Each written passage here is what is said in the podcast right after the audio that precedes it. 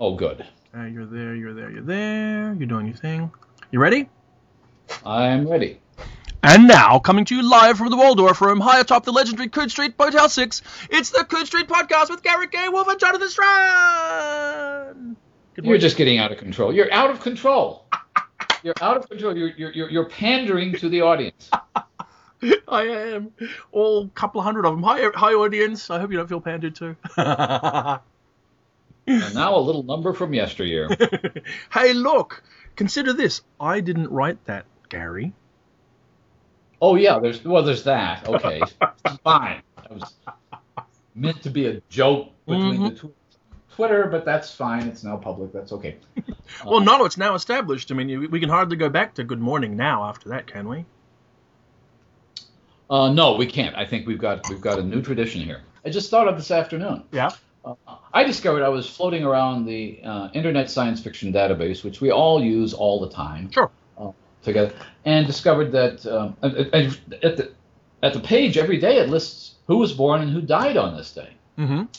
And two interesting anniversaries are occurring on, well, what is still this day for me. Yeah. Uh, we should clarify this. On, for, for me, this is still May nineteenth. Um, Whereas for me, it's May the twentieth. Right. Well, uh, if I'm not mistaken, uh, today is two anniversaries. One that most people won't recognize is the two hundredth anniversary of the birth of Lady Charlotte Guest. Okay, Gary, thanks for making me feel adequate. Why does that matter? I mean, I'm sure she was lovely, but what's the big deal? Uh, she, as far as I know, did the first English translation of the Mabinogion, okay. which basically introduced the whole matter of the Mabinogion into modern fantasy literature. That's a big deal. And if, without that, you know, we wouldn't have had Evangeline Walton. Um, okay. Or Lloyd Alexander, or Lloyd Alexander. I mean, there's uh, yeah. and, and and so she was a significant figure in the history of fantasy. two hundredth yeah. anniversaries are not minor things. No, they're not. So, and the other thing, which was equally interesting, if I'm not mistaken, is that this is the twenty-fifth anniversary of the death of Alice Sheldon. Indeed, indeed it is. Uh, and, uh, co- not missing out much coinciding with her being um, entered into the S F Hall of Fame. Yes, as a matter of fact. Uh, that could very well be part of it. I suppose. And, in, and in fact, now that I think about it, I, I went through a period in my life, where, particularly where I was talking to a lot of publishers about projects and stuff and trying to come up with, come up with things. And the twenty-fifth, a, a Tiptree twenty-fifth anniversary is a hell of a thing. And in fact, looking at the same information because I looked it up, to all you publishers out there, we're only three years away from the, t- the Tiptree centenary. Wow, that's true, I guess. Because she was born in nineteen fifteen. Mm-hmm. Hence, she could do all that trekking through the deepest, darkest Af- deepest, darkest Africa, when it was sort of still what white people in a colonial mode looked on as being white, deepest, darkest Africa, as a, as opposed to what African people probably thought was home. Um, so, yeah. Do you think that, do you think that Tiptree looms larger now than she did twenty-five years ago when she died? Yes, I do. Uh, I think, and I'm sure someone who lived through it more immediately, and by more immediately I mean being more immediately involved, like David Hartwell might have a different perspective. But the way I look at it is she came out of the blue or uh, onto the Tiptree byline, and between the, uh, the end of the sixties and into the mid-seventies was enormous. And mm. then by the time you get to like ni- nineteen eighty-five or so, when things like uh, Bite Beautiful, I think it was, was coming out, and um, you know, her final novel... Uh, Uh, the Starry Rift, I think it was, mm-hmm. came out. I think she was well established, but no longer quite so surprisingly brilliant to people. Um, and then there's like a quiescent period in her reputa- reputation. Then Wiscon pick up the Tiptree Awards. Other bits and pieces happen. The the big thing, of course, as you you would point out, would be the the Phillips biography. And now mm-hmm. I think she's this enormous t- you know, um, touchstone in the science fiction field generally. And then, particularly, I would imagine in feminist science fiction, probably only a step, a step, if a step below Le Guin, you know, as the most important, influential female science fiction writer of the twentieth century. I think you're probably right in terms of her fiction, in terms of overall influence. I don't know where we can keep, keep, keep coming back to Joanna Russ because of the importance of her critical work and her, um, you know, uh, reviews as well as her fiction. Mm. But I, see, think, uh, I think the difference, though, is, uh, though it's starting to change, I think the difference is Tiptree is more widely read now. That may be true. That may th- be th- true. Than Russ is. Uh, I mean, not not the least because, with the exception of probably the female man and something else, almost all of her work is either out of print or only from very small academic presses. I mean, there was, of course, as you and I both know and have talked about on the podcast before, the uh, pro, you know, the, the planned project to do her complete short fiction, Russ's complete short fiction, which hit a snag and at the moment isn't happening but might happen, who knows. Um, and that's very unfortunate because I think it would help br- draw more attention back to to her, her writing, her fiction writing. Uh, I, I guess... And I'm not sure how I feel about this. I don't have a clear opinion. I'd have to go back and read and think about it, whether I think her critical work ultimately is more influential than her fiction. Uh, there's no doubt that both elements of her work are, are highly influential, but I'm not sure which one is more. Well, I mean, you have to talk about who you're, who, who's being influenced. I mean, sure. Among I academics and among um, among academics who are interested in the feminist criticism or feminist scholarship of science fiction, she mm-hmm. was essential. Le Guin was writing good essays at the same time. Uh, but but Russ was writing with a kind of uh, sharpness and uh, clarity that uh, I'm not I'm not going to say more so than Le Guin. Mm. I guess I guess Le Guin was more interested in the broader issues of storytelling and narrative and focus and that sort of thing. And um, Russ was the one who wrote the classic essay uh, Amor Vincent uh, Feminum. Was that the title of it? The I think so. Subtitle, which was the Battle of the Sexes in Science Fiction. Yeah. And that just became a touchstone for all of us of my generation who grew up uh, wanting to write criticism and thinking, well, for one thing, uh, this is getting into a slightly off the subject, but why not, um, that you could actually write criticism gracefully. That that's one of the things that, uh, you know, you, you, you would see in the best uh, writer critics of that era. And she, and the time she was writing, uh, uh, Aldous Butters was still writing yes. criticism.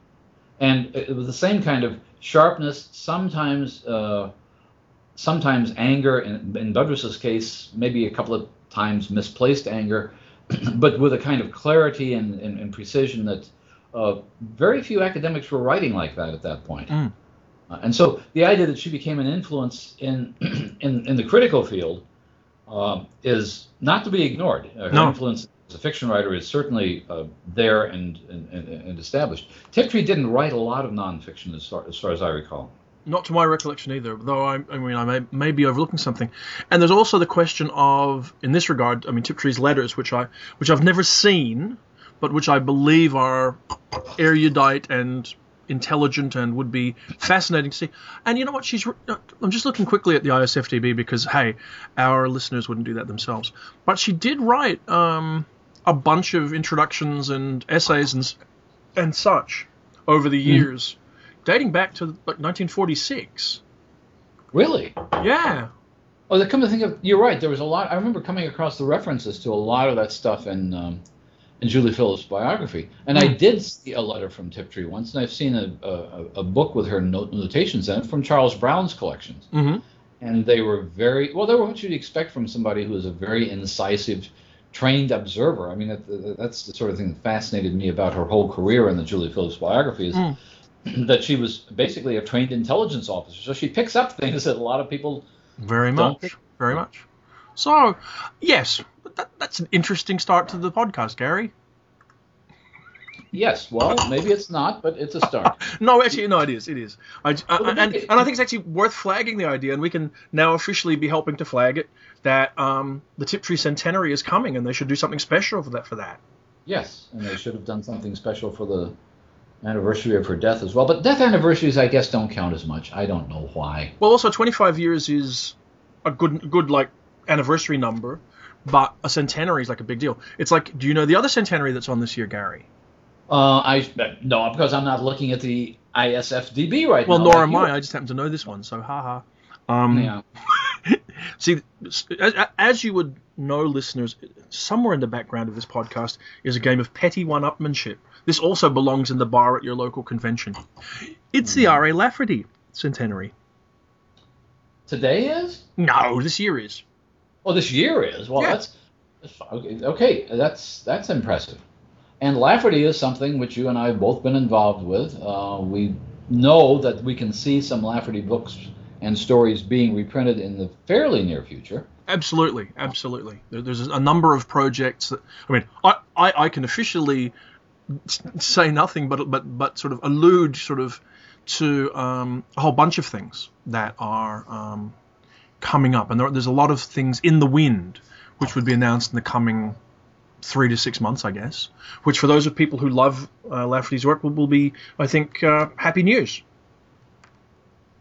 We should also um, congratulate uh, a friend, uh, Andrew Ferguson, who has been very helpful with the Lafferty material, who who received a fellowship at the University of California, Riverside, and yes. I believe has received an award, but I'm going to really embarrass myself by not remembering what the award was. It was a book collecting award. Mm. Um, and because he's done so much work with Lafferty. And he is invaluable uh, to uh, to the Locus Foundation in, in, in sourcing some of the Lafferty stories and looking at some of the unpublished he absolutely material. Has been. He absolutely has been.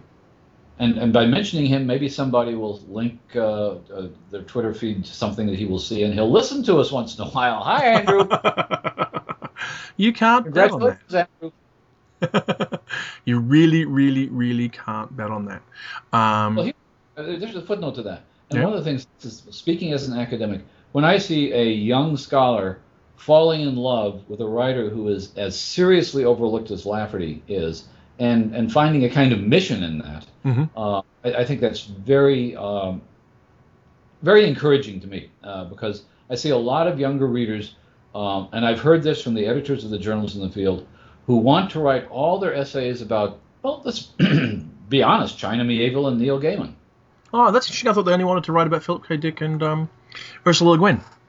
Oh, they did that. Oh, that's, there, there's there there's a period of there, there are fashions. I could I could go through a bold fashion history of science fiction criticism. Yeah. Because they did not discover Philip K. Dick. Uh, they discovered Philip K. Dick long after they'd been writing about Stanislaus Lem, mm-hmm. and Stanislaus Lem they were writing about at the same time as they were writing about uh, Le Guin, and but, but, and, and eventually.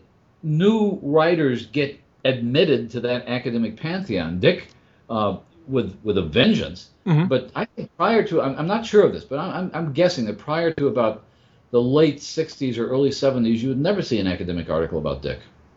No, no, I think that's probably true. Uh, and always say Philip K, please, just for the. Yes. Okay. In case people think I'm referring to Dick Lupoff, I suppose. Well, a, a, a friend, well, not a friend of this podcast, but a friend of these podcasters. Because I, mm. I don't know whether whether Dick actually listens to the podcast. So, well, oh. but I've got another shout out uh, for the podcast, Gary, before we go on to other things. Because what okay. our listeners don't know, of course, is that this time out of the box, we actually have innovated. We've copied people who've been doing it for years, so it's new to us, and we have show, we have show notes, don't we? Oh, did you email? Uh, should I open my email now, I suppose? Oh, there we are. Okay, fine. These, these are, of course, these, these show notes that you haven't looked at yet. Awesome. Okay, don't worry. While you're reading, I will point out that friend of this podcast, James Bradley, who uh, is on Twitter as o- Ocean of Tongues, last night at the Sydney Writers' Festival was awarded the fifteen thousand dollars Pascal Prize as Australia's Critic of the Year. That's astonishing. That is amazingly astounding. It's amazingly astounding, and I'm I'm enormously just Australian science fiction or Australia in general. Australia's Critic of the Year, and if I can entire country. Yes, if I can quote from the Australian, which is a, a prestigious broadsheet uh, newspaper. They say the prize judges acknowledged Bradley's deep engagement with traditional and emerging media, from broadsheet newspapers to blogs, describing his reviews as postings from the front line of a revolution. They highlighted his work as a critic, but also his interest in underappreciated genres, such as speculative fiction and nature writing, and in television and film. Um, Congratulations, James. That's I, wonderful. I, I take my hat off to him. He, he last the, the most recent book of his that came out is uh, The Penguin Book of the Ocean, which is a big anthology. Fantastic, mm-hmm. spectacular book. Uh, he's really interesting, interesting critic, and, and it's been a pleasure getting to know him over the last year or so. And yes, just a big shout out to him. Maybe we should get him on the podcast, and we can talk about stuff. We should. Uh, it's it's it's always a feeling of uh, the fact. I mean, the fact that there's a fifteen thousand dollars award for a critic itself makes me uh, salivate. But, uh, but whenever anyone, whenever anyone who likes our field, who is interested in our field, and who is supportive of it, uh, receives recognition outside our field, I know it seems petty, but it's like that's that's a bigger deal than than one of us getting something from a small convention that we go to all the time. I'm not referring to any specific convention, but you know, it it, it was thrilling to me, um, even though I didn't know him at the time, that uh, a former guest on our podcast, Michael Dirda, won a Pulitzer Prize. Yes, yes. Uh, and, and, uh, and an Edgar since we saw him last, wasn't and it? And an Edgar since we saw him for the On Conan Doyle book, which we were talking about. So um, shout out to Michael, who probably isn't listening, but if you are, congratulations. Okay, so we have all kinds of people to celebrate. Let's celebrate the Nebula winners now. Yeah, I know. I mean, they were just pr- announced a couple hours ago. I should tell you that I emerged from sleep bleary and tired this morning at about seven o'clock, and I picked up my iPad, and they were just about to start announcing the, the Nebulas. Uh, of course, I thought they were just about to start, start, but they're actually just broadcasting slides for about an hour, so I sat there kind of bored and did something else. And then they started, and they had a great ceremony, and I have to say, from my perspective, um, I don't know about yours, I was delighted with just about every result. I was I was delighted with every result that I'd read, and I was desi- delighted with every result whose author I knew about. Um, the um, meaning meaning which I have not read Delia Sherman's The Freedom Maze, but I'm familiar with Delia's work.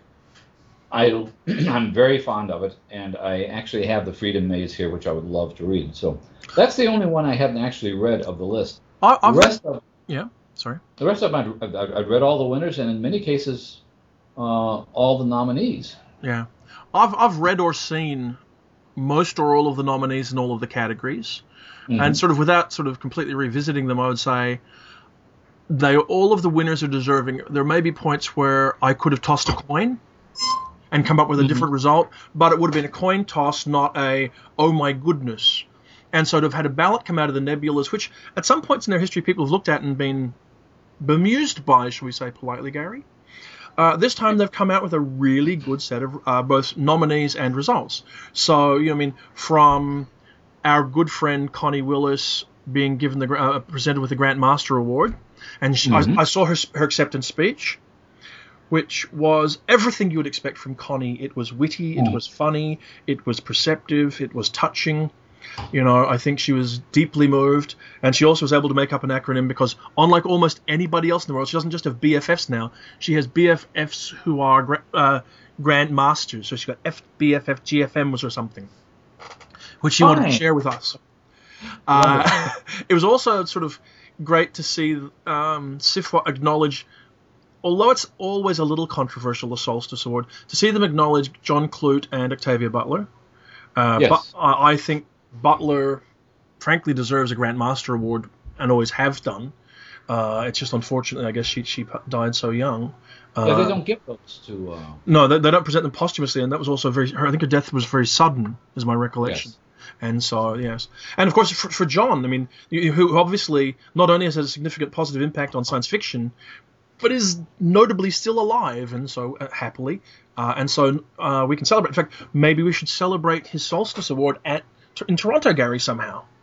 That's a good idea. We should probably do that with John. Um, we we could come up with a solstice cocktail and sit and drink them whilst doing a podcast in Toronto. Let's let's start a contest with our listeners as to what the ingredients of a solstice cocktail should be. That sounds like a fine plan. Um, and- I can tell you as well, I have read four of the eight, I think, nominees for the Andre Norton Award. Uh-huh. And I love The Freedom Maze, unreservedly. I think it's a brilliant book. Um, the other ones that I'd read, Nnedi Okorafor's book, Franny Billingsley's, Billingsley's book, and Lainey Taylor's books are all very fine.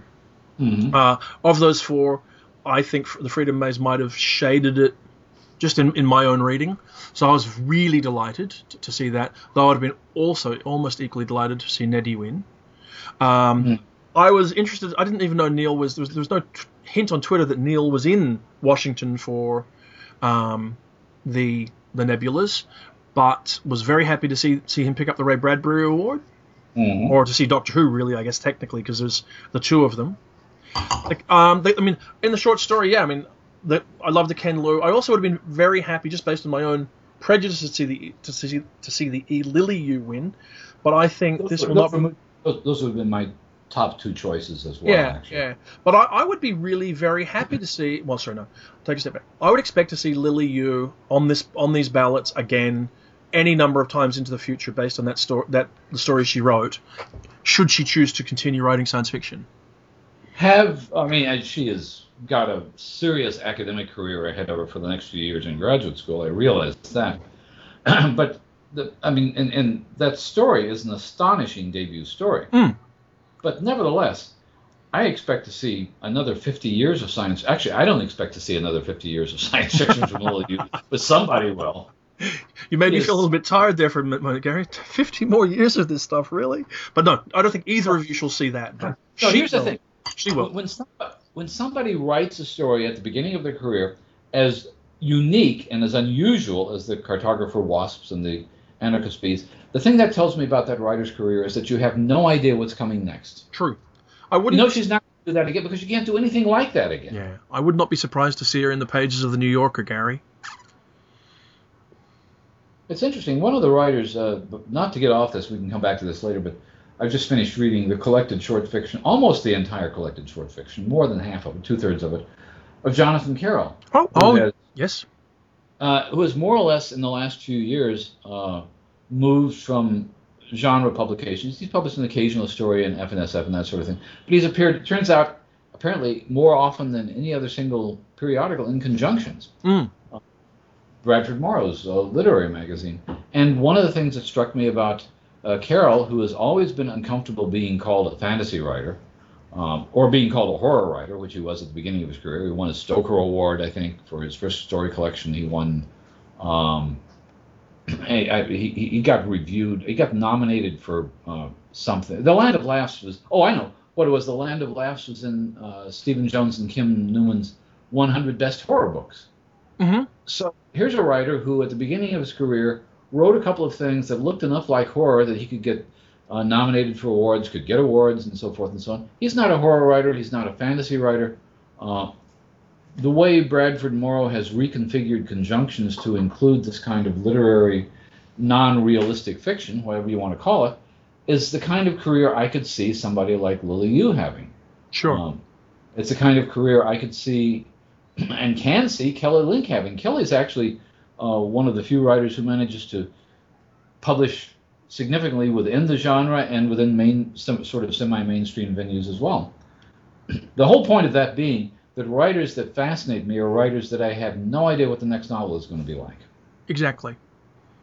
Like like, like like Graham Joyce, another friend of ours. Graham Joyce is another one. Yeah, uh, Graham Joyce, you know it's going to be some... And Graham Joyce, interestingly enough, is another writer who began his career being more or less received and reviewed as a horror writer. That's true. That's true. I mean, Tooth Fairy and that sort of thing. Yes. These are writers who don't. It, it, here's an interesting question. When you've got a writer who is not sitting comfortably in any, in any genre, uh, is is this sort of broad-based thing we call literary horror kind of a default place to put them? Because they're not writing genre fantasy. They're certainly not writing science fiction. There are scary things in what they write. So let's dump them into horror for the time being and, and until they settle somewhere else. I, I don't know. I mean, I think that someone like Graham Joyce, for example, is that has, has involved genre enough, engaged with genre enough in what he writes, that he has real connections to the field. Uh, I, I, think think the, I think the Carroll links are more tenuous, and I would say that it's a characteristic of horror. Horror is both a genre and it's a mode or a theme or a flavor or whatever you want to call it. So you can have stuff that's not really about horror that is horror, you know. And so you can bring in more literary work because it has that element of horror in it, quite legitimately. But it's not, say, supernatural horror or whatever else. I think that's true. I, I think that goes back. I, horror has a long and distinguished lineage that goes back mm. to the Gothic novel. It goes back to Nathaniel Hawthorne. Sure, certainly sure, sure. And so there are all kinds of people who write things that have horrific elements in them. I think Uh, Brian Aldiss may not have been the first one to make the argument, but it's a very common argument yep. these days that horror, horror is a genre, but the genre has nothing or very little to do with the mode of writing that involves horror. Yeah, true. Can we seg- segue back for a second, okay, because back to our I had a segue a minute ago because the novelette went to Jeff Ryman's What We Found, which I'm just delighted about. I love that. And yes. He's also a literary writer who, I mean, he really does engage directly with the field, but did have that horror kind of start a little bit as well. So that's a, a common thing. And this also, thinking about it, was an interesting thing with the nebulas because we live in a cutting-edge twenty-first century society with a million different ways of delivering fiction to your world, but mm. all of the short fiction winners came from the digest, Gary. Uh, that's interesting. F N S F had a very good year. Uh, so did A S N O P. Or at least the very best of F N S F was the very best of the year, is what the nebulas are saying. Um... These stories, both you know, the two, you know, the the Liu and the Ryman stood out certainly, but when we got to the novella in a second, that came from Asimov's. Mm-hmm. So I think that's a really, I mean, really good thing. I mean, there's some great stories in the novella category. I love Charlie Jane Anders' story. I, I obviously loved Rachel Swirsky's story, which came from uh, my book. Mm-hmm. But delighted to see, to see Jeff win. Such a lovely, lovely guy. Every convention in the whole universe, he's the best guest you haven't had yet. Um, so yes. True. Before we get back to Jeff, and, and Jeff is somebody we... Oh, Jeff, you're going to be on this podcast sooner or later. Well, he's been on. Uh, before yeah. before we leave the short story, though, yeah. we spent a lot of time talking about how remarkable Lily Yu's career is going to be. Yeah. Uh, but, but so is Ken Liu's, oh, uh, yes. who did win the short story. The Paper Menagerie is uh, a story that deals with cultural identity in a way that few fantastic stories do. I thought it was a lovely story. I think it's a lovely story. And it, it showed up a... a A chink in the critical armor, Gary, I think. Mm-hmm. I think there are uh, groups of critics who struggle with fiction that has an element of sentimentality in it. You know, um, the Paper Menagerie is quite a sentimental story. Yes, and it I, is. I think there are those readers for whom that flavor of sentimentality would be seen as a taint and a weakness, and it would undercut the value of the story. Now, I understand that when you get a really cloying sense of sentimentality to something, or the only structural motivation to a story is that sentimentality, then that might be a weakness. But I don't think that happens with the story, and I think the story, whilst there were several other stories on the ballot that were very, very good, Um, and would also have made worthy winners. It's a very good story. I think people will be reading it in ten years' time. Um, I think so, too, and I think what you say about sentimentality is something I agree with as well. It's a um, if if a writer knows what she or he is doing, sentimentality is um, an instrument. It's, it's it's part of the arsenal you can use. Mm. As a matter of fact, it's part of the arsenal that, that Connie Willis uses with some frequency but with discretion. Mm. Uh, I, I, I agree that a story which is completely...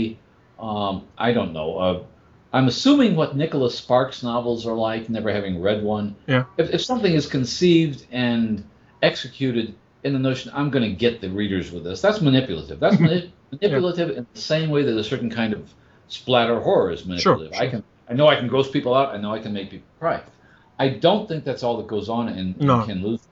I think there's a lot of, especially the whole Chinese-American business and the whole idea of trying to come to terms with your heritage is a very important theme in that story. And I, as we've said before, the idea of dealing with, with different cultures, with multicultural sensibilities in science fiction and fantasy, and this is actually a fantasy story, uh, needs to be celebrated. Yeah.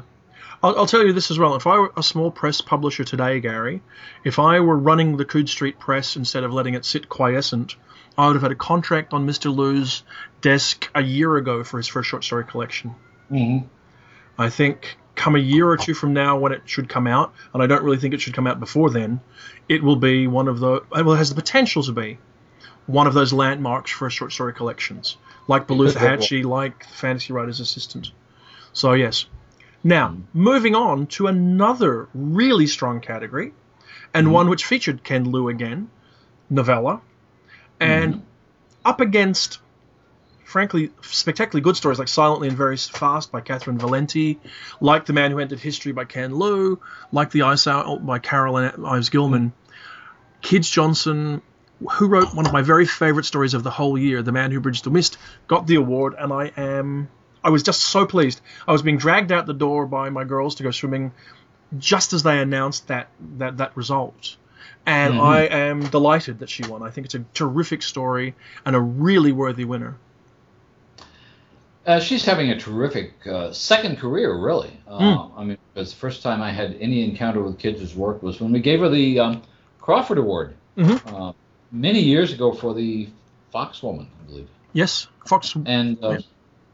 and since she since then, she's gone on to write things like Spars. She's gone on to write things like Story Kit, that very strange thing she did for you. Mm-hmm. And now, with The Man Who Bridged the Mist, I've, I'm fascinated with the critical reaction to this, including my own, in that, it, it's, well, it, it's sort of split between, is this a fantasy world or a science fiction world? And it doesn't matter. And I think, I, exactly my point. Um, I mean, one of the interesting things about Jeff Ryman's story, to get back to novelette for a second, is that, in my mind, that's clearly a science fiction story, and it deals with, it's a story about science in a way we rarely see now. Kitsch's story is one that takes place in a world where, you know, if, if you want to approach that as a science fiction story, you can fill in the blanks. That's true. Um, and I'd also say, I mean, you, you know, you rightly talk about her turning her career around, or at least coming into a second career would be a better way, because her career wasn't didn't need turning around, but certainly. And if you look just at the awards ballots, she's on the twenty oh eight, twenty oh nine, twenty ten, twenty eleven, and now twenty twelve Hugo, uh, so Nebula ballots. Uh-huh. She's on the twenty oh eight, twenty oh nine, twenty eleven uh, World Fantasy ballots. She's on the twenty oh nine, twenty ten, twenty eleven, and twenty twelve Hugo ballots. She wow. won. Uh, oh yeah, and you know, so I mean, she's really slugging across the, the whole field. And of course, this is her third consecutive year to win the Nebula, having won for um, The Cat Who Walked a Thousand Miles in twenty ten, and for um, Ponies in twenty eleven. Oh, Ponies, okay. And that, and could easily have won for something else, but won, won for both of those. So sort of here, wow. here we are in twenty twelve, and she wins for The Man Who Bridged the Mist. So. And the other this, thing, to go, back to, to yeah. go back to the point I was making earlier about Lily Yu, that's that's interesting about Kitsch's career, because Kitsch began looking like a very good uh, fantasy writer, but one more or less within recognizable fantasy traditions. And now she's all over the map. I mean, there are things like Spar, there are things like The Cat Who Walked a Thousand Miles, there are things that are clearly folkloristic fantasy, things yes. that are clearly erotic science fiction. Mm-hmm. Um, she's she's somebody who has become unpredictable, and becoming unpredictable probably is both a good and a bad thing. In terms of short fiction, it's probably a very good thing because you're going to get on awards ballots all the time. From the point of view of publishers, it's like, what on earth is this person going to do next? Absolutely. And it's safe. Absolutely. And I think that sort of segues absolutely uh, neatly into the fact that we're waiting now for, and I think we're only about three months away from, At the Mouth mm. of the River of Bees, her second major short story collection. Yes. Which, Which I... have a copy of it in front of me, in fact. See, everybody hates you now. I know. It's an August two thousand twelve book coming from Small Beer Press. Everybody should look at it. It has a giant bee on the cover of the A R C, at least. And it's got some stories in it I've not read before, which is going to be terrific. Yeah. So, yes. So that, that's something. And, and hopefully, I think we, we've we've sort of said quietly off the list that we might try to talk to Kitsch about the book a little bit closer to it coming out, which would be fun. Oh, we will definitely do that. Okay. Then, back to the novel. I got to tell you, editor. we were walking okay. into the swimming pool complex, Gary. We were buying tickets, and I had I made Marianne pull out her iPhone and look up the results, so I knew what won. And when I heard that, uh, among others, in fact, once we walked out the, the door, I said, "I'll be if if if, if Among Others by Jo Walton wins the Nebula, I will be so delighted." Uh, I'll feel like everything I could w- want to have happened with the Nebula had happened. So when she told me, I thought she was teasing me. I'm just delighted. There were some other fine books on the, on the list, but I'm just delighted that Among Others won.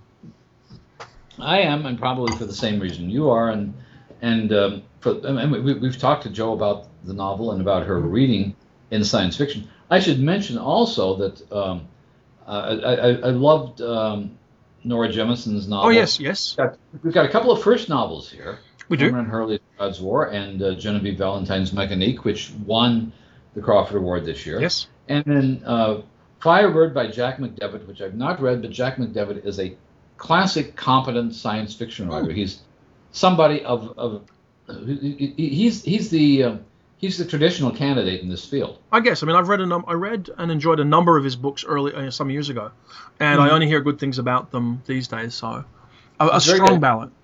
And strong ballot, Embassy Town, which I think everybody I had talked to was predicting, because it becomes a kind of uh, reaction to see China Miel's name on a ballot. It's an excellent novel. There's no doubt about that. Mm-hmm. Here's my question. Yep. Uh, does the Nebula ballot reflect the votes of writers more than of readers compared to the Hugo ballot these days? I, oh, well, I mean, I, uh, more than readers. That's interesting. I don't know the answer to that. I would well, have thought the answer is... Well, actually, the, the challenging part of that question, Gary, is this. I mean, obviously, it reflects the view of writers because they're who voted.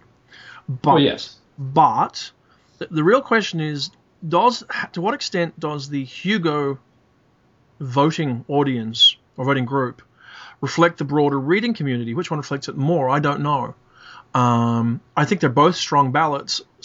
In you know, in some areas, this is a stronger ballot than the, than this year's Hugo. In other words, in other areas that I, I prefer it. And obviously, we're, there's a couple of books that, for example, among others, in N B C Town will both be up against um, uh, uh, the uh, oh, what's his name? You know the guy, Martin. Be up against Martin for his. Um, oh, well, they'll be up against the Dance with Dragons, yeah.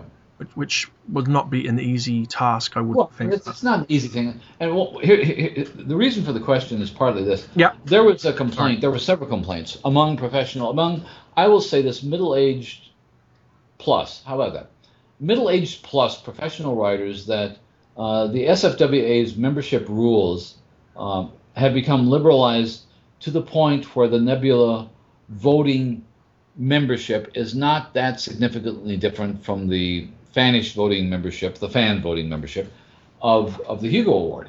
Um, and the reason I'm asking that question is it strikes me that in many ways, among others, which is a novel I loved, is a writer's novel. Mm-hmm. It's a it's a it's a it's a novel for people who love science fiction. I mean, I don't think it won. I know people are going to be complaining by tomorrow morning uh, that, well, look, we're getting a lot of fantasy stories winning these Nebula Awards. Yeah, yeah. I don't think Among Others won because it's a fantasy novel. I think it won because it's a love letter to science fiction and fantasy. Yes. I, I think that's exa- exactly true. And the real question actually is, is it secretly very old fa- uh, is it secretly the kind of book that appeals to old fandom?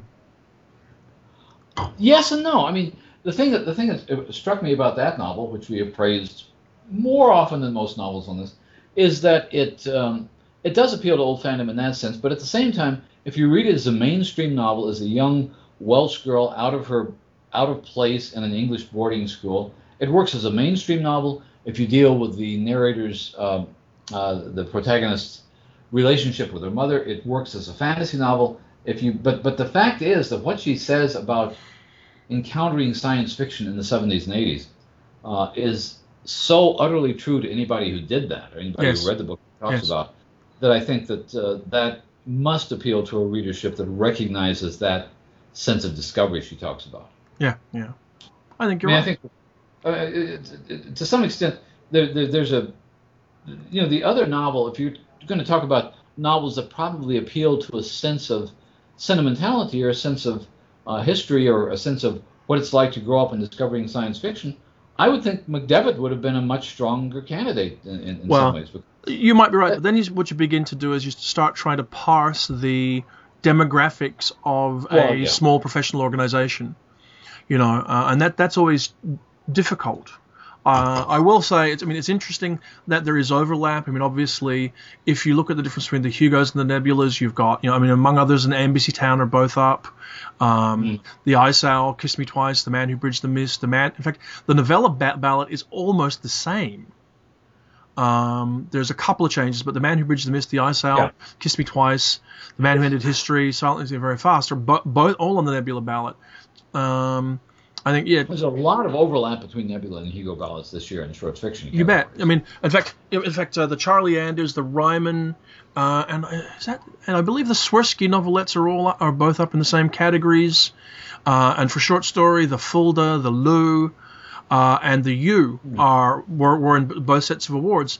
That's a lot of overlap. So I don't know how it's all syncing up. I think it's interesting. It's going to be interesting to see how the popular vote comes in. I mean, obviously, some of those things that aren't up for the, the Nebula will swing heavily in a popular vote, and by, by that I mean, well, Dance with Dragons has an enormous audience behind it, so that may well have a great impact.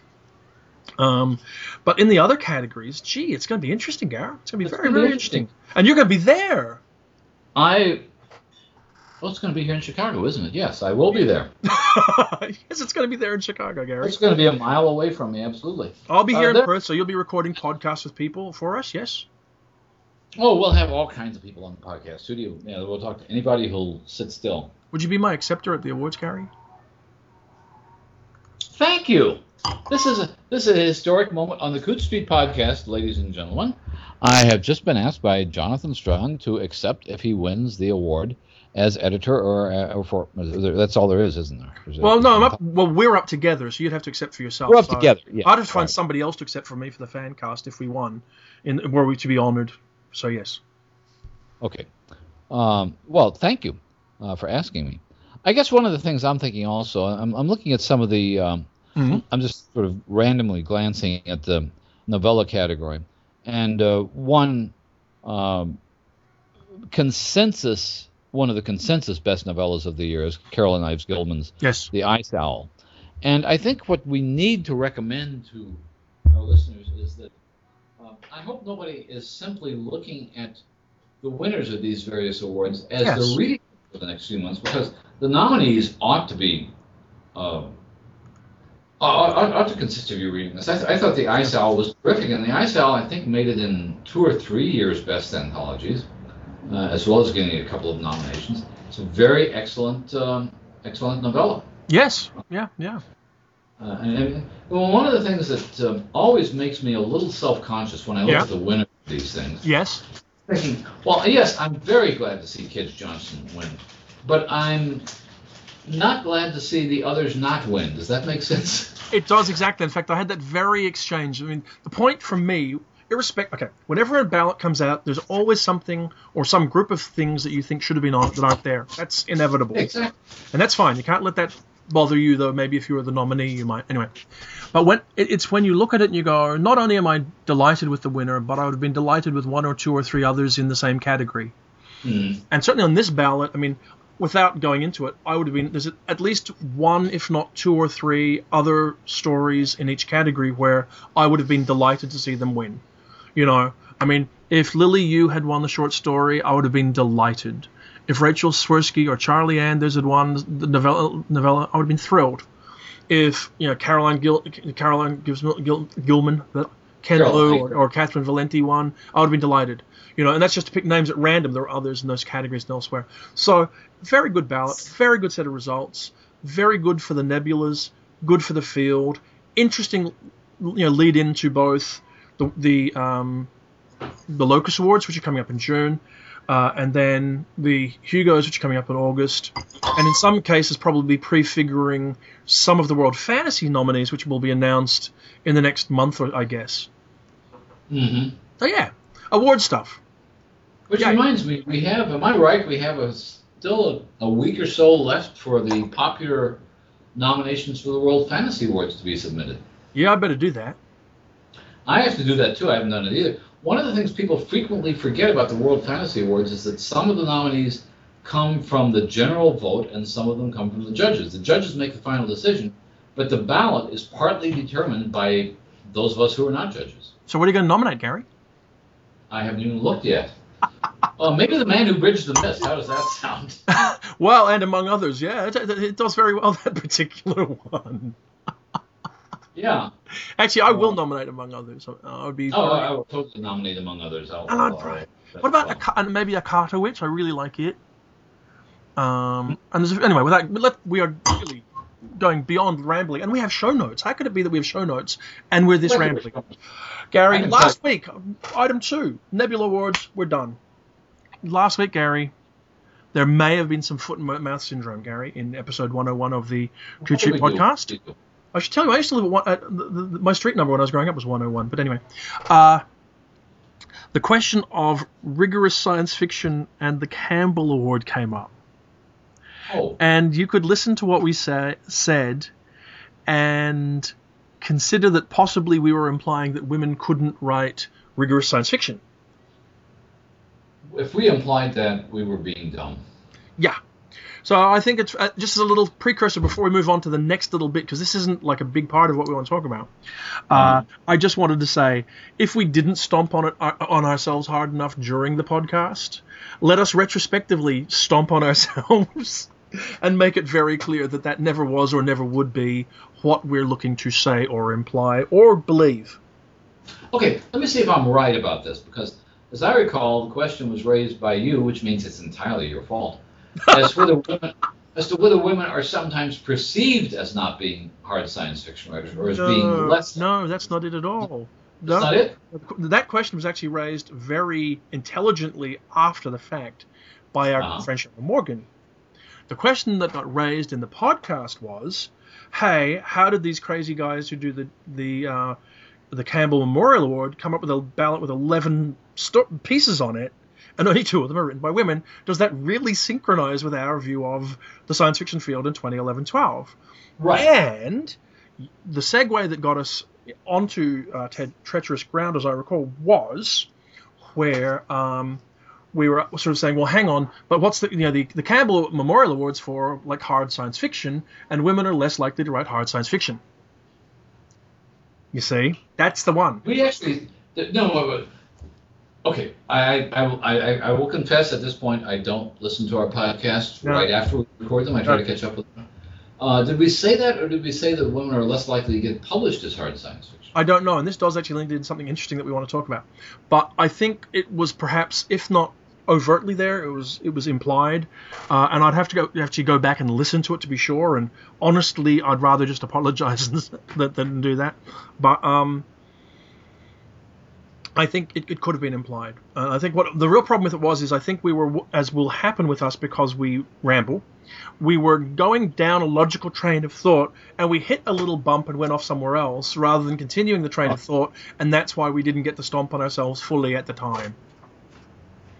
Because we went off somewhere okay. else rather than continuing talk, talking about that particular subject. Let's stomp on ourselves some now then. Okay, okay. Uh, so we, we we were not talking about Joan Slonczewski or Linda Nagata or yeah. C J Cherry. No, no, no. And the other thing is I'd say is that my recollection afterwards, because I was talking about it online, is that the kind of science fiction we were really talking about that not many women write because not many people write it at all is that particularly Asperger-ish kind of hard science fiction that Olaf Stapleton and Greg Egan write. Right. Have we created a new category here? Asperger, Asperger-ish hard science fiction? I don't think we want to start up A S F, Gary, no. Well, okay. Um, but but you know what I mean? That kind of cold, intellectual, not very emotional kind of stuff. I think... Okay, go ahead. And you see, I actually... Because when it comes down to this whole question of, like, what is hard science fiction, which does roll in here and is interesting, this is one of those things. Because...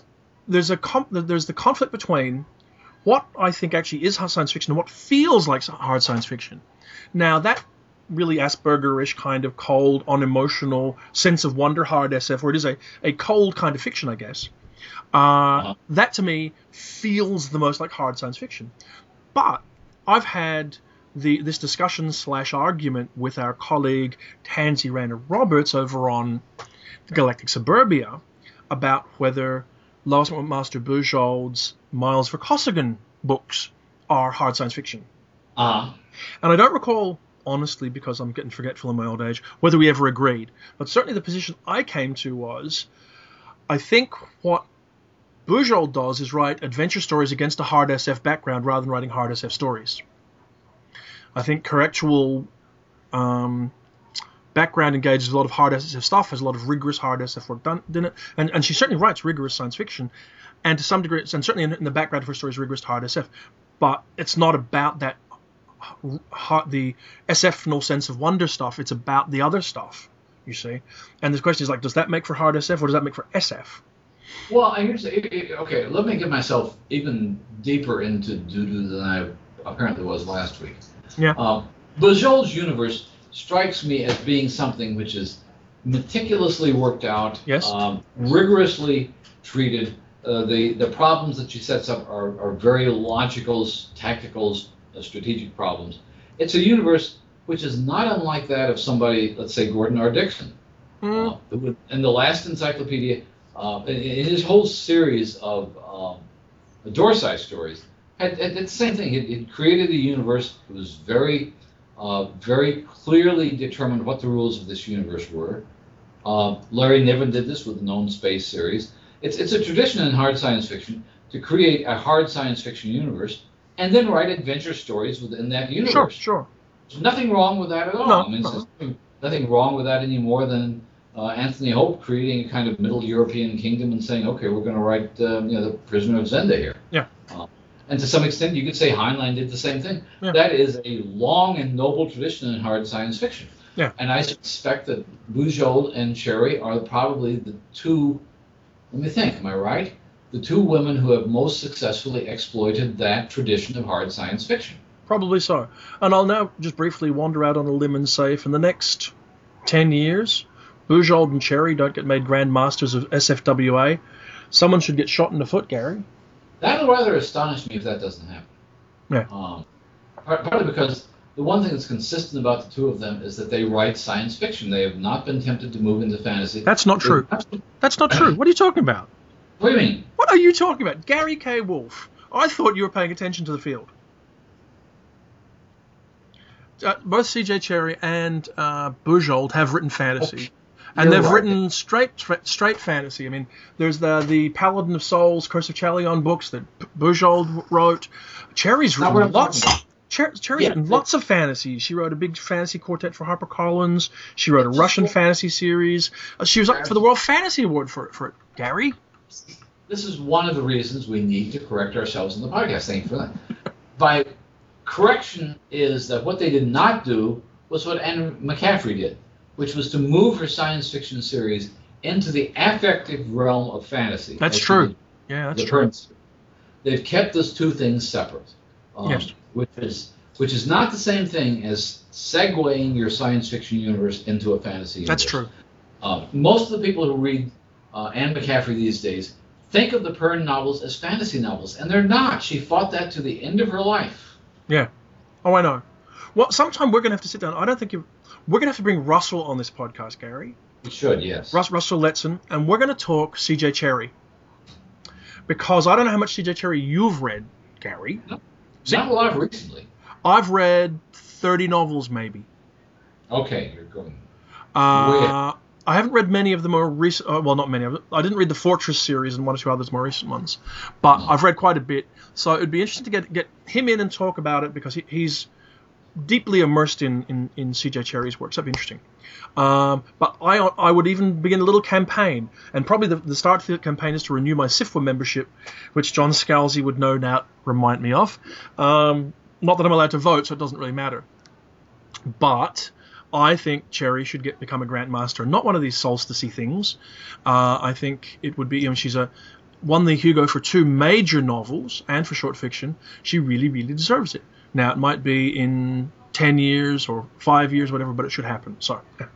Now... I think you're right. I, I agree. But given that, would... yeah, given that this, that this is just the apology part of our podcast, and we're oh. nearly, nearly through our hour... And we've got three other items on our, our, our show notes, which we're not going to get to, really, let's be honest. We could at least touch on one other, and it's not the one that you mentioned. And I'll tell you the two to, uh-huh. to listeners that probably the other two things which we may get to is whether, well, how many women in science fiction have created or instigated or been instrumental in the foundation, founding of new movements. This is something you mentioned offline, Gary. Uh, and there are there are some stuff to talk about. For that, let me explain it. Okay. Yeah. Well, anyway. Well, we don't. But that, that's a future topic. Just like the new Terry Pratchett book is a new new topic. But I did want to touch on what um, Cheryl had asked us to touch on, which is when you look at a work of fiction and you're trying to assign genre to it, because that's something we do. To, to what extent are we influenced by the genre, the gender of the writer involved? Do we look at a book and say, because it's written by a woman, it's more, it's less likely to really be science fiction, and because it's written by a man, it's more likely to be really science fiction for whatever nonsensical value of really you want to apply? Let me recast the question. Is that Cheryl's question? Well, no, I'm, I'm, I'm paraphrasing her question, but something like that. I'm going to re- I'm, I'm going to re- okay. I'm going to take the liberty of recasting that question. Is, are we more likely to think of a book as only science fiction? Um, And, and, and the reason for that is this. Uh, the reason for that is a book which you can look at pretty much as only science fiction, in my mind, is an Arthur C. Clarke novel. Okay. And possibly some early Stephen Baxter novels. Uh, less so with Heinlein, but something in which the scientific idea, uh, the, the, the speculative idea is, is pretty much what powers the novel. The mm-hmm. two writers who come to mind when I think of that question, and the question I can throw back at you in regarding these two writers, is do you regard Linda Nagata and Kathleen Ann Goonan as hard S F writers? Yes, I do. I do too.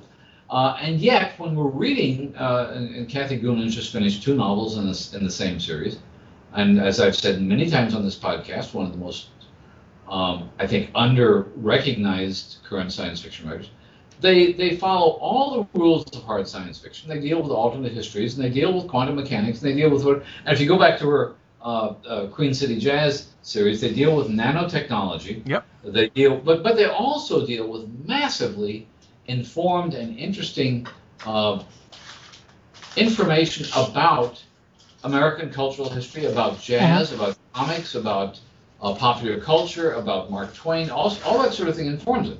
So to some extent, I think what happens with Cassie in in, in Kathleen Ann Goonan's case is that.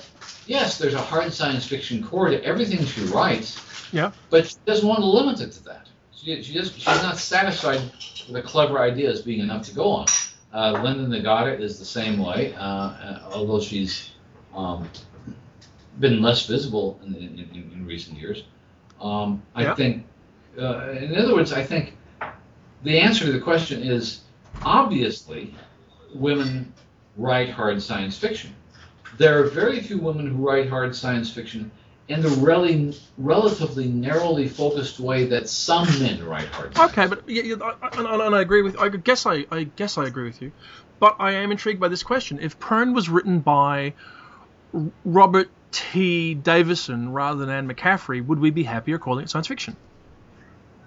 I think that it probably would have been received that way. To be honest, I think that the general uh, sense of readership would have been that. Uh, Uh, well, this is a science fiction writer because it's a guy. I think there's a there's an absolute bias out there among readers, and so, maybe you and I share in that bias. So then, know. so then, is is one of the reasons that when we look at the field and say women write more science fiction than fantasy because we're wearing testosterone-colored glasses?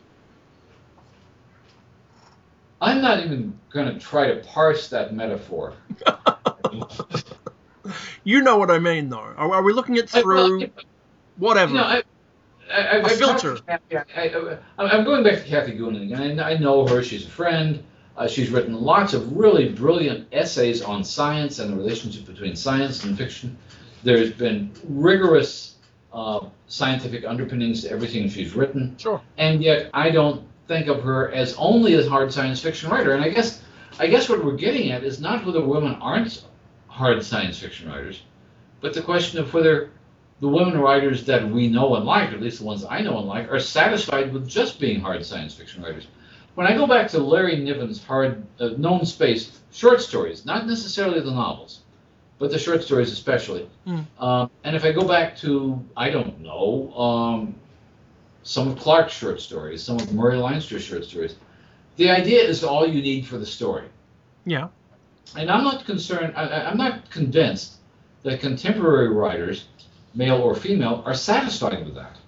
I think there's a sense now that you have to have a human element in the story. I think now, I'm not, I'm not saying this to defend women against the idea of hard science fiction. I think to some extent uh, early hard science fiction by women, including Judy Merrill's That Only a Mother, which is a problematical story in all kinds of ways, yeah. um, is it, it clearly is classified as hard science fiction uh, in the sense that the early fifties thought, you know, Radio, radioactive mutations could, could occur. It's a very sentimental, very manipulative story in other ways. Um, in other words, I think that that was a story that was too convenient um, mm. for that writer to work with.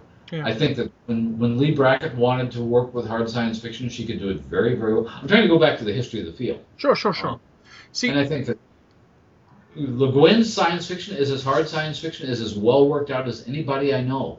But see, here, here's the thing. I mean, I, I okay, I, I, I take your point that many writers, many of whom are women, actually uh, either look to blend genre, or they look beyond genre, or they add a element to hard science fiction, and that makes it a better, a, a more interesting thing, but which is also more than just the, str- the straight basics of it. But that dances around this question, and I don't know if you just you don't have a clear feeling for it, or you don't really want to discuss it, or whatever it is, or it's just not easy to answer. And I think that's the real truth of it. But um, there is. Go ahead. What, what is this question? The, the question is, when critics, when when readers and critics look at a book, and it's got a woman's name on it, and it's a science fiction book, are they more well a genre book? Are they more willing to see it as fantasy than science fiction? When you go in the direction of fantasy, that, that complicates the issue quite a bit. Yeah. Um, I mean, I'm, I'm, I'm again reaching back into history a little bit. Sure. It seems to me that um, when some of us of my generation began reading science fiction, one of the people we thought of as a hard science fiction writer certainly was Andre Norton. Sure. Uh, and then Andre Norton eventually became well known to a later generation of readers for the Witch World novels. Yeah. The Witch World novels, as I recall, could have been read as science fiction, but maybe not. Yeah. Uh, so I, so, so I think that, I, I don't know where I'm going with that, yeah. But I think part of this has to do a lot more with the way people read novels, yeah, than with the way people write them. Possibly, possibly, or how they receive them, whatever else it, it, it is. Yeah. I mean, Ursula has clearly made a distinction between fantasy and science fiction in her sure. career. Sure. Yes, she has. But okay, um, let me ask you this. To interrupt rudely again, um, if Among Others was written by John Walton, would we consider it more likely to be science fiction? No. Okay. Well, fair enough. That's. I would. I mean, basically, there's supernatural stuff that happens. Well, yeah, there's... but I mean, it, this is this is one of those books which also sits. For, I mean, it's a fantasy novel, but there's science fictional elements in it. Or, or The Man Who Bridged, Bridged the Mist. Right? There's a story where science fiction or fantasy by Kids Johnson. Is it? Indeterminate by Kevin Johnson, is it science fiction? Or does it well, remain I mean, indeterminate?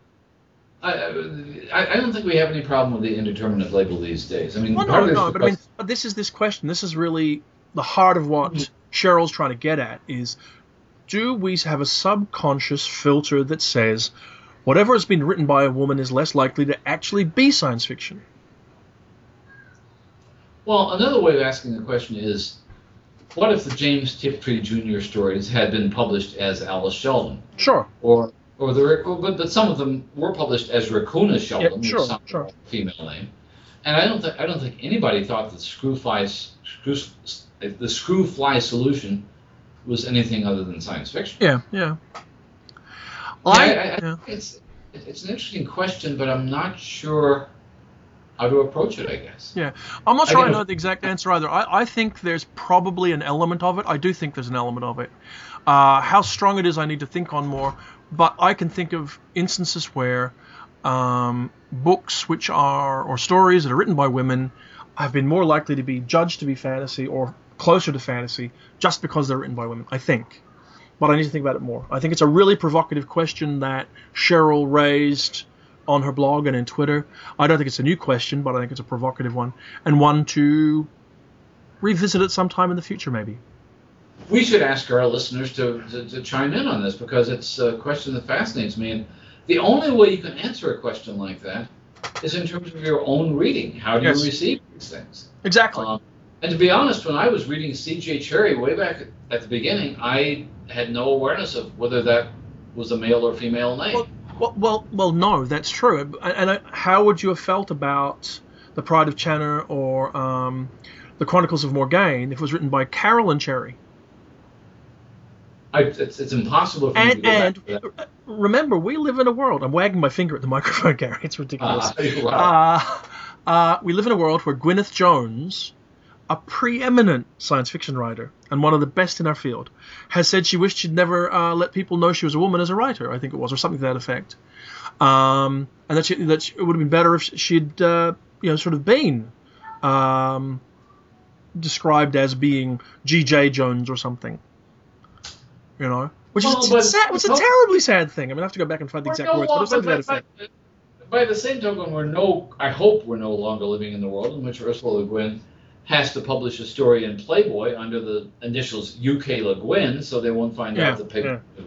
Uh, I, I think we're past that. I mean, We've had, you know, we had Alice Turner working on Playboy for that uh, period of time. I, there's, there's no doubt, and I've, I've, I've read an interview with, uh, I've read interviews with Lee Brackett, who said her career, uh, not only her science fiction career, but her Hollywood career, was very much uh, advanced by the fact that people didn't know whether Lee was a male or female name. Yeah. Uh, the, the history of the field is full of people like that. Uh, yeah.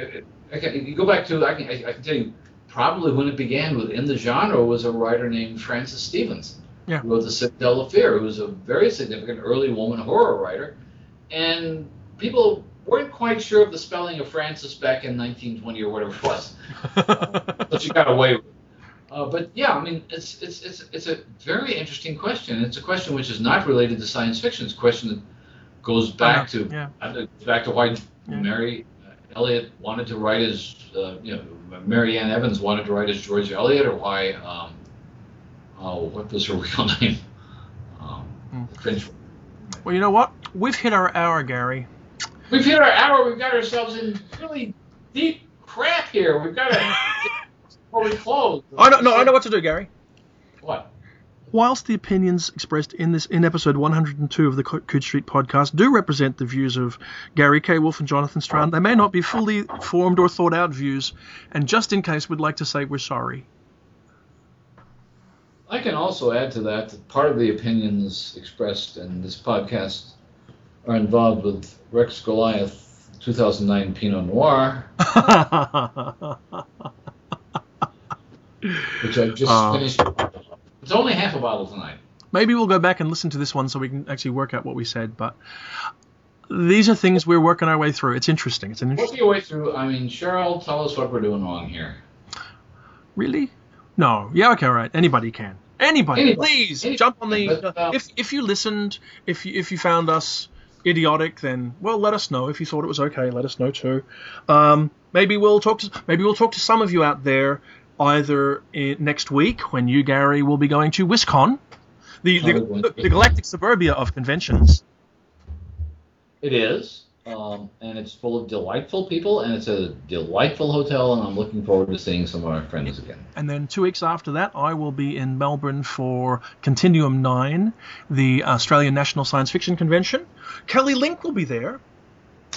As we'll, say hello to Kelly. I will say hello. I haven't seen Kelly in years, so I'm looking forward to seeing her. As are any number of our dear friends, so that should be fun. Uh, and, well, you, of course, have, oh, damn, so much stuff. You've got the Locus Awards in front of you. You've got the um, the Hugos in front of you. I, w- I will be going... ReaderCon? We'll be going to ReaderCon. I, I, I envy you that one. Maybe I should just ditch Toronto and go to ReaderCon. No, we, we, we've got we've got to do stuff at Toronto. Yeah, okay. Okay, we'll do that. Okay, anyway, on that cheery note, we didn't get to... On that cheery note. But I'd just like to say, good evening, Gary Wolfe. Uh, good morning, Jonathan. And we'll just do a sentimental introduction to the podcast as though we were starting all over again now that we've actually gone to the Coode Street Motel six. Whatever it is thing, yeah, I know. Whatever it is, okay. Ramble. Okay. All right. Bye. Good night, my friend.